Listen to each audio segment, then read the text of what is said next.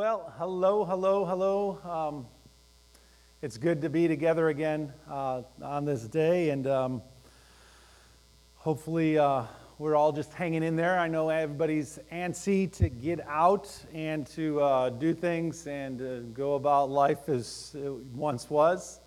Uh, but it's good that we're all got just staying put, keeping our distance uh, from one another, and keeping our germs to ourselves, using good uh, hygiene practices with our uh, hand sanitizer as uh, much as we possibly can.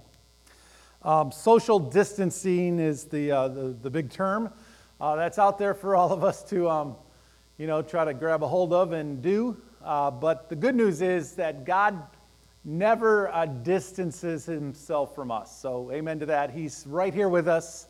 there's no germ that he's afraid of, there's no virus or disease or sickness that he will ever catch, nothing that he's worried about. So God is right here with us, he's right there with you, and um, we can trust in that and uh, know that even though we're away from each other, uh, for now, God is right here with us and he will never leave us or forsake us. So that's good news. Uh, so, Burlington Christian Church, we're glad you're with us.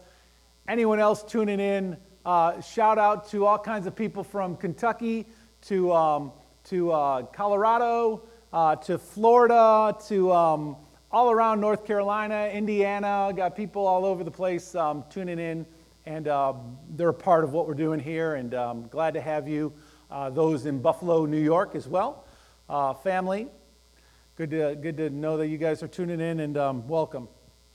Um, we're getting close, I think, to uh, turning a corner with uh, the virus and everything going on. Um, we hope we're close to turning a corner, right? And uh, hopefully we are, and hopefully um, we'll begin to um, pass that mid zone and, and, begin to move on out and see maybe a glimpse of a light at the end of the tunnel. It's coming. It's coming. Just hang in there.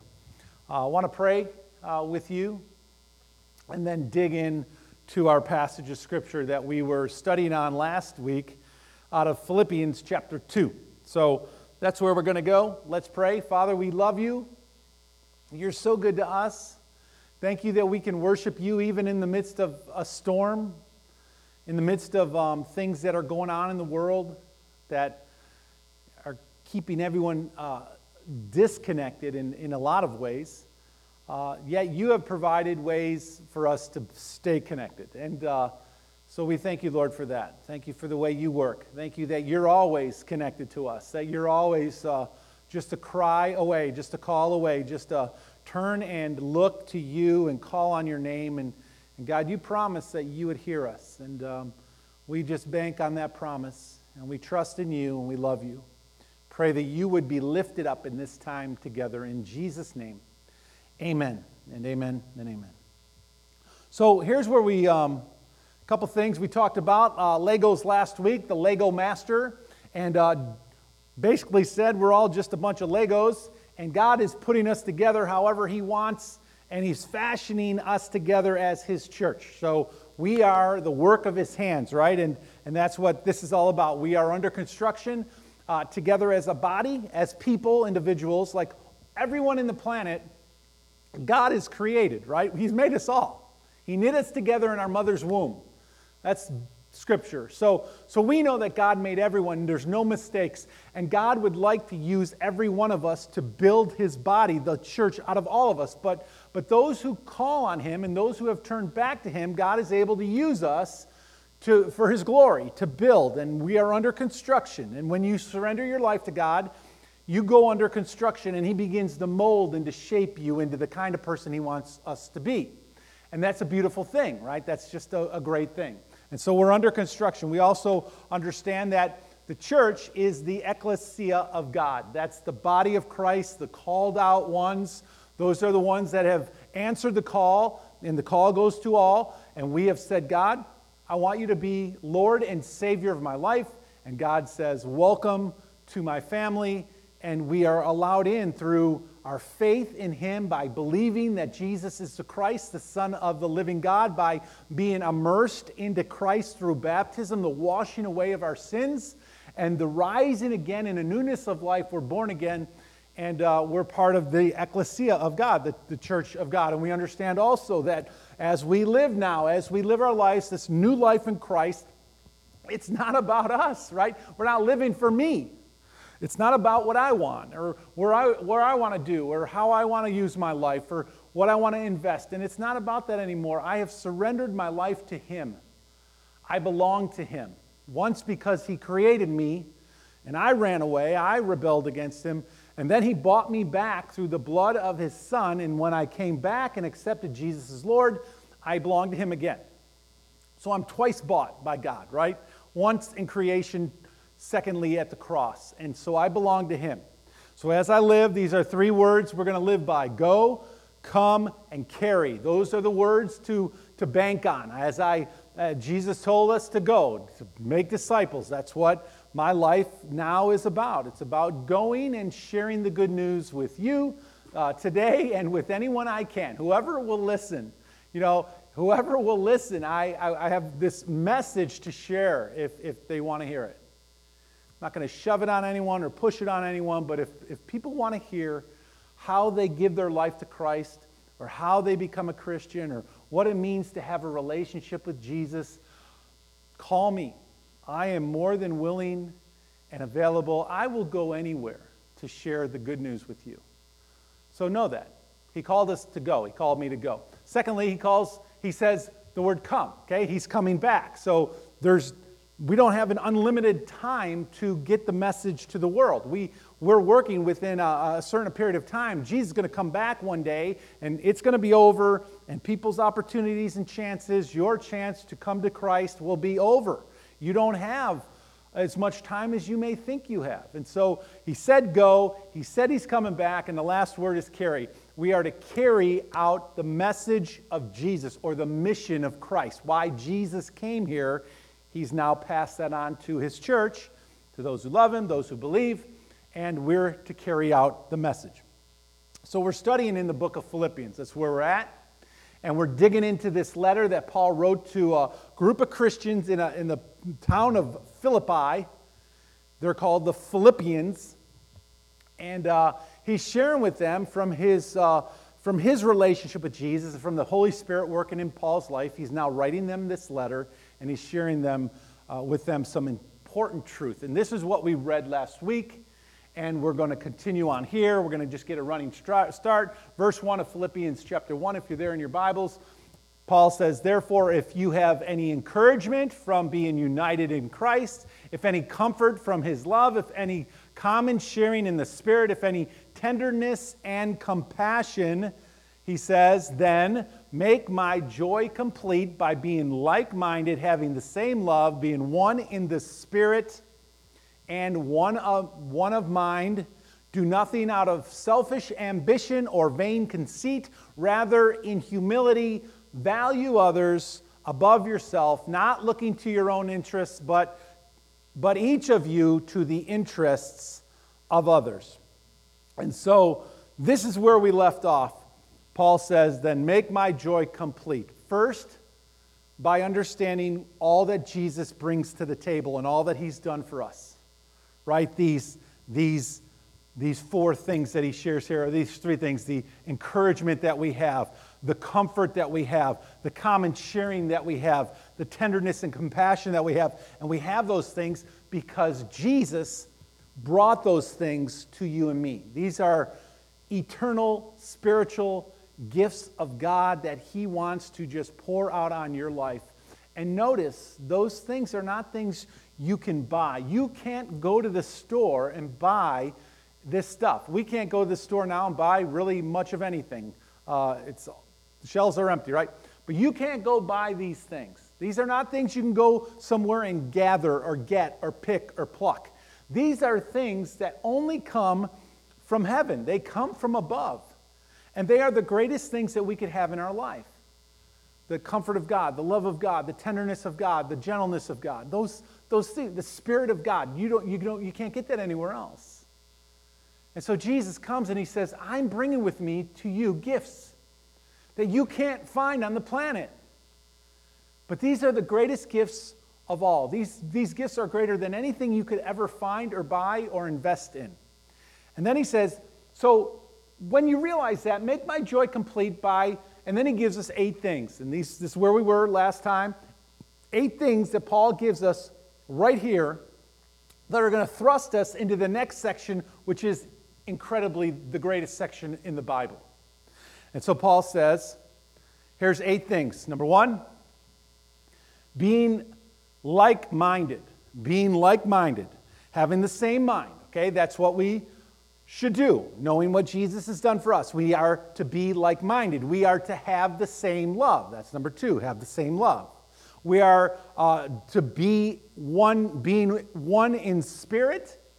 That's number three. And one in mind. That's number four.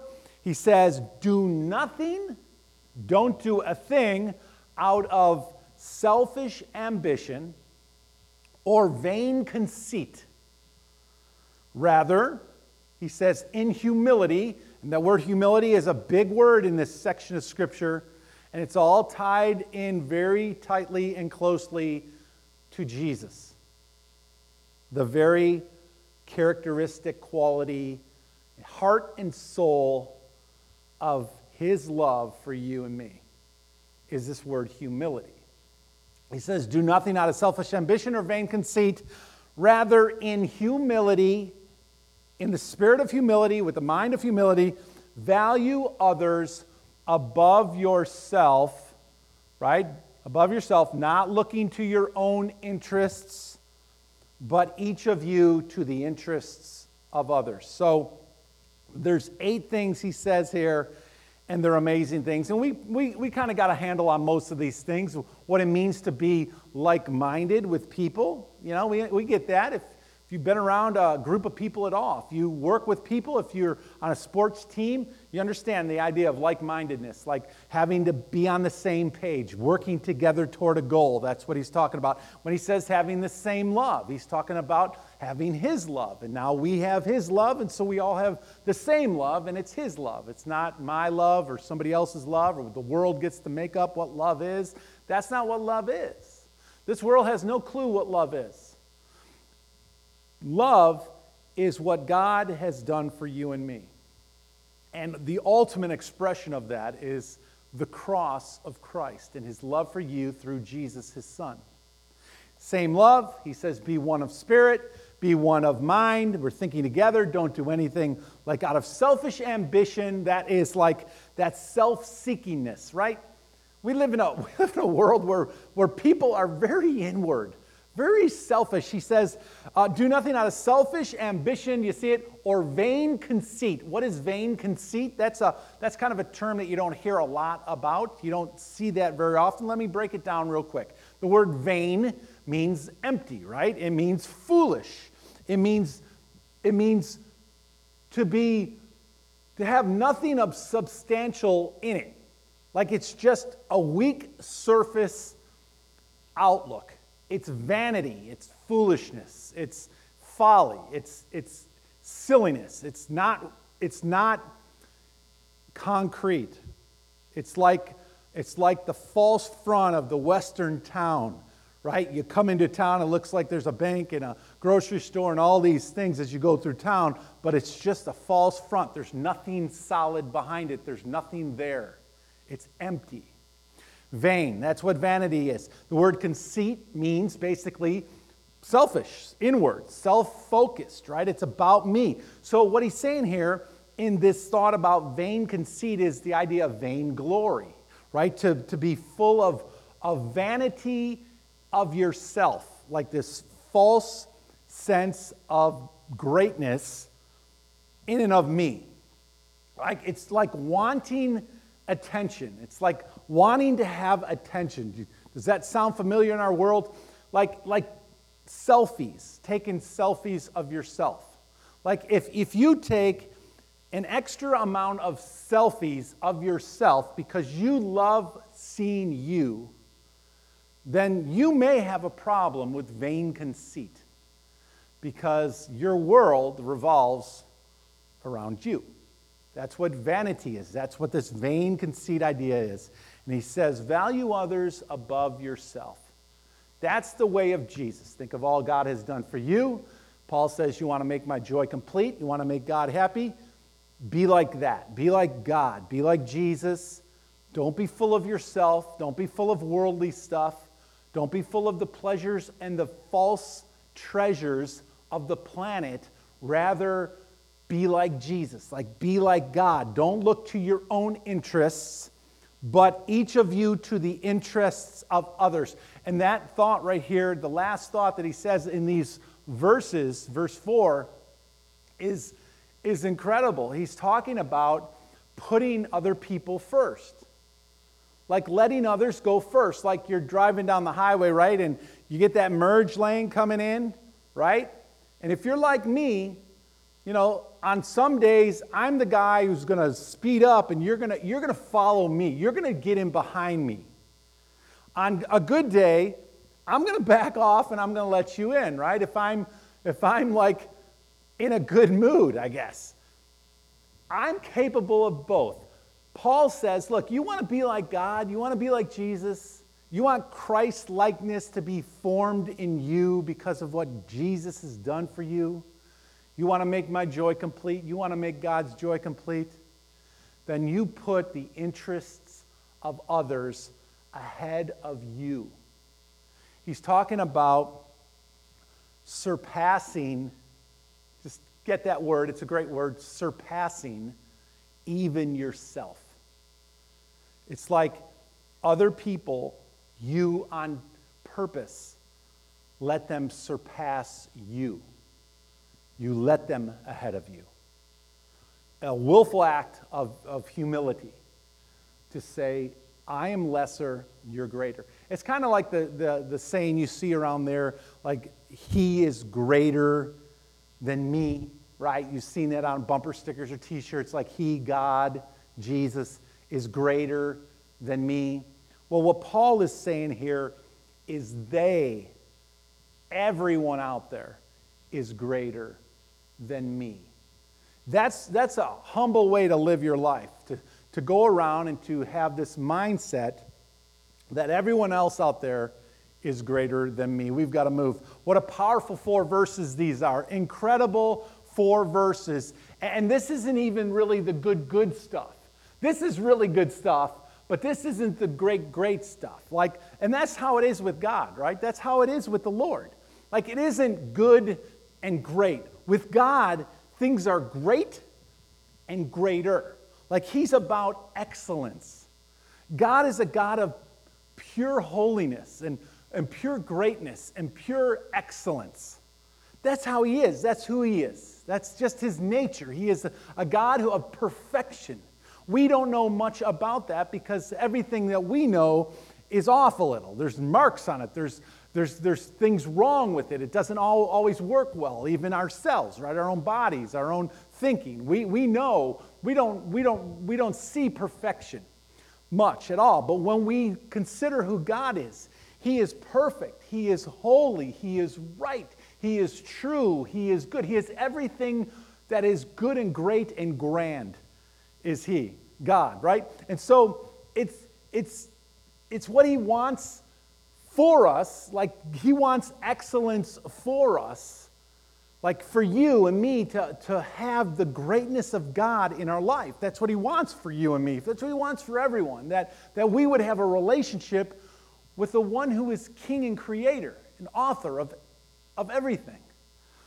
But He also wants excellence and greatness in us. See, that's what God is trying to build in us, is this sense of excellence that what comes out of our life is like Him. Like that's what we fell from when He created us in the beginning. We were made to be like Him perfect, holy, grand, great, all those things. And we chose sin. We chose a brokenness and we chose to rebel against Him and we chose a, a second rate life. And He still loves us. And He still wants us to have this grand, great life. He wants to be a part of that. So, this section, these four verses are incredibly awesome, but the next, the next ones are, are, are going to blow your mind, right? They're going to blow your mind. Let me go on to this next section, he says. Okay, we can do that. He is greater than me, right? And they are greater than me as well. Verse 5. We get to verse 5, and, uh, and, and Paul is about to lay out for us what I think has got to be one of the, the most intense and most, like, like talk about hit it on the head passages of Scripture when it comes to who Jesus is, who God is, how much He loves us, and then what He's trying to do with you and me. This is, this is unbelievable. Look what he says. He says, in your relationships with each other. So that's kind of sets the boundary in light of what he just got done saying about who God is and what he brings to the table and what, what would make, uh, what would be pleasing to Paul, what would be pleasing to, to God. These eight things he says. So now, in your relationships with each other, like how we walk on the earth, how we treat each other as people, right? That's what he's getting at here. He says, have the same mindset as, as Christ Jesus. And then he says, verse 6 who being very nature God did not consider equality with God something to be used to his own advantage. Rather, he made himself nothing by taking on the very nature of a servant, being made in human likeness and being found in the appearance as a man, he humbled himself by becoming obedient to death, even death on a cross.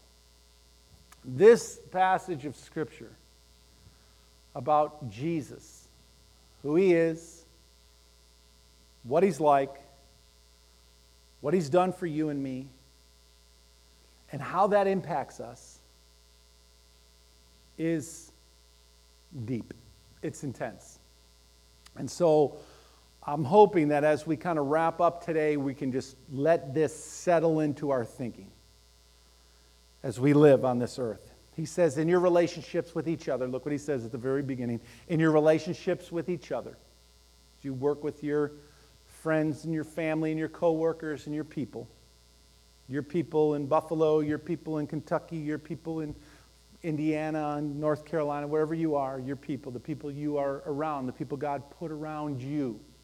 As you have relationship with these people, he says, here's how you should go about it if you're striving to be like Jesus. If you're a follower of Christ, if you say, hey, I'm a, I'm a Christian, gave my life to Jesus, surrendered to Him, He's Lord and Savior of, my life, I'm not chasing after the things of this world, I am chasing after Jesus. I'm chasing after God. And so, what Paul's going to give you in this is like the most important piece of the puzzle that you could ever have when it comes to chasing after Jesus. He says, have the same mindset as Christ Jesus. Before he said, have a like mindedness, right, with each other, love one another, sharing this together. But that sharing is about sharing first in Jesus. And if you're sharing that in Jesus, if you're becoming like Jesus, then, then the way you treat one another is going to just fit perfectly under your relationship with Jesus. That's why that has to come first. He says, have the same mindset as Jesus. When I was a youth minister at a church, the name of our youth group was called Mock Ministry, M O C. And we called it that because we wanted to be like the mind of Christ, the mock ministry. That's what it stood for. Talk about the greatest challenge in all of life to think, to act, to respond, to live like Jesus. It's the highest calling on the planet. To think like Jesus, to live your life like Jesus. Have you ever noticed that people want to be like other people? Have you noticed that? Like they want to be like other people, like, like be like Mike. Remember that old slogan? Be like Mike. Remember, you know what I'm talking about, Mike. You remember Mike? You remember Mike? Mike Wazowski. You remember Mike? Yeah, him. Like, who, who were you thinking about? Mike, another Mike? No, Mike Wazowski. Like, be like Mike. That's, that's, what, that's what people want to do. They want to be like somebody. They want to, they want to like, they have their, their role models, their idols, and they're striving to be like that person. You see it in young people. If you coach, you see it. You see these young kids like trying to do things like they're heroes, like they're professional baseball players do, whether it's holding the bat or fielding a ball or the way they walk or the way they talk, the way they wear their clothes. You know, they're, they're just trying to be like other people. Well, here's the thing the scripture and Paul and the Lord are calling us to be like Jesus. There's no one greater to mimic your life after. There is no one better on the planet to try to pattern who you are like, to be like Jesus. And so let's just let that sink in for a few minutes. To be like Jesus. To be like Jesus. Like, like what it means to be like Jesus. Like, like what would you look like if you were to be like Jesus? Like, what would that even mean? How does that even relate to you or to me to be like Jesus, to, to have the same mindset as Christ Jesus? Like, what would that do in your life? What would that do in my life? How would that change how you are? Like, if you stop for one second, if you say, okay, I'm going to stop being me, and I'm going to start thinking like Jesus thinks. I'm going to start acting like Jesus acts. Like, what a great thing, right? I mean, people, like, they pattern their lives after other people, and they actually change their behavior to act like them. And we find ourselves doing it all the time. Like, we copy people, we mimic people. Like, maybe it's your father, your parents, your mother, your brother, somebody, uh, maybe a comedian, maybe it's somebody. You start talking like them because you kind of look up to them. But what if you said to yourself, you know what? I'm going to I'm going to stop acting like other people. I don't, I don't even want to act like me. I just want to act like Jesus. Like, I want to think like Jesus. And, and think about this with me as this is going deeper and deeper into your heart. Like, like when you drop a coin into the water. You know, if you drop a rock, it just goes straight down. But if you drop a coin, it kind of does this, you know? It settles to the bottom, but it kind of works its way there. This thought of having the mindset of Christ needs to do that in your life, like right now. Like, let it just slowly go deeper into your heart as you think about what that might look like. Like, what might that look like if I were to live, think, act, respond like Jesus? What would that really look like? Let it sink. Paul says, let the same mind, referring, referring to the attitude of Jesus or the thinking of Jesus, let his thinking be your thinking. Let his thinking be my thinking. And we're going to end with this. The very process and the foundation of your ideas, let that be like Jesus. Like how you come up with your thinking. For most of us, when something happens and we respond to it, we respond naturally. We just naturally respond, right? Somebody cuts you off on the road and you naturally respond. Sometimes for me, it's like I just back off and I'm like, I'm in, a, I'm in that kind of a zone or I'm thinking about the Lord or I'm worshiping or whatever. And I'm in a good place and I'm just like, whoa, it's cool. Back off. Ease up. Whoa. Other times, not so. You're trying to do what? Like you're trying to cut in here. I'm here. You're getting behind me. You're going to wait for me. Like, like that's how we, we tend to be. I remember Denver, Colorado. I'm driving a Pepsi truck in downtown Denver and uh, the road construction in downtown Denver, they were doing construction, so the road, it was a one way, narrowed really close to each other. These, the two lanes got real close, and on this side of the road, they were doing construction, so there was plywood and a walkway and that kind of thing. So I had to inch over to the middle. Well, there's a guy in a, in a Frito Lay or a UPS truck, I couldn't remember, but he had this door open. On my side. I'm on the driver's side of the Pepsi truck. It's a big truck. I'm driving down my lane. We're not going very fast. He's right here. Like I could reach out and touch his mirror. That's how close we were. And I could see into his truck, and he's right there, and he's looking at me, and I'm inching over because there's construction, and he looks at me, and he flips me off, and he yells a bunch of stuff at me. And I was in a good spot. I was in a good place that day, and I looked at him and I said, Jesus loves you. And he looked at me. I mean, we were so close. We could have reached down and high fived each other. He just looked at me like, like he thought, like, what? That, that, that wasn't what he was expecting at all from me. I wasn't even expecting that from me. Paul says, have the same mind as Jesus. Now, don't you wish that you had more of those moments in your life than other kinds of moments? Well, here's the thing about this. See this tree? The attitude of Christ. The attitude of Christ is like this tree. And, and we see it. We see how you are. You see how I am. And, and I'm wishy washy. I'm iffy some days. I'm good some days. But there's a root system underneath the ground of this good looking tree. And this tree isn't healthy if the roots aren't. And this tree isn't stable if the roots aren't. And so what, what the mindset of Christ needs to do in my life and in your life is penetrate every fiber of my being, every, every thought, every place in my heart, in my life has to conform to the mindset of Christ so that when I respond to people, I respond more like Jesus and less like me. Paul says, let the mind of Jesus also be in you. And, and this is just heating up. This is getting good. But we're going to end right there.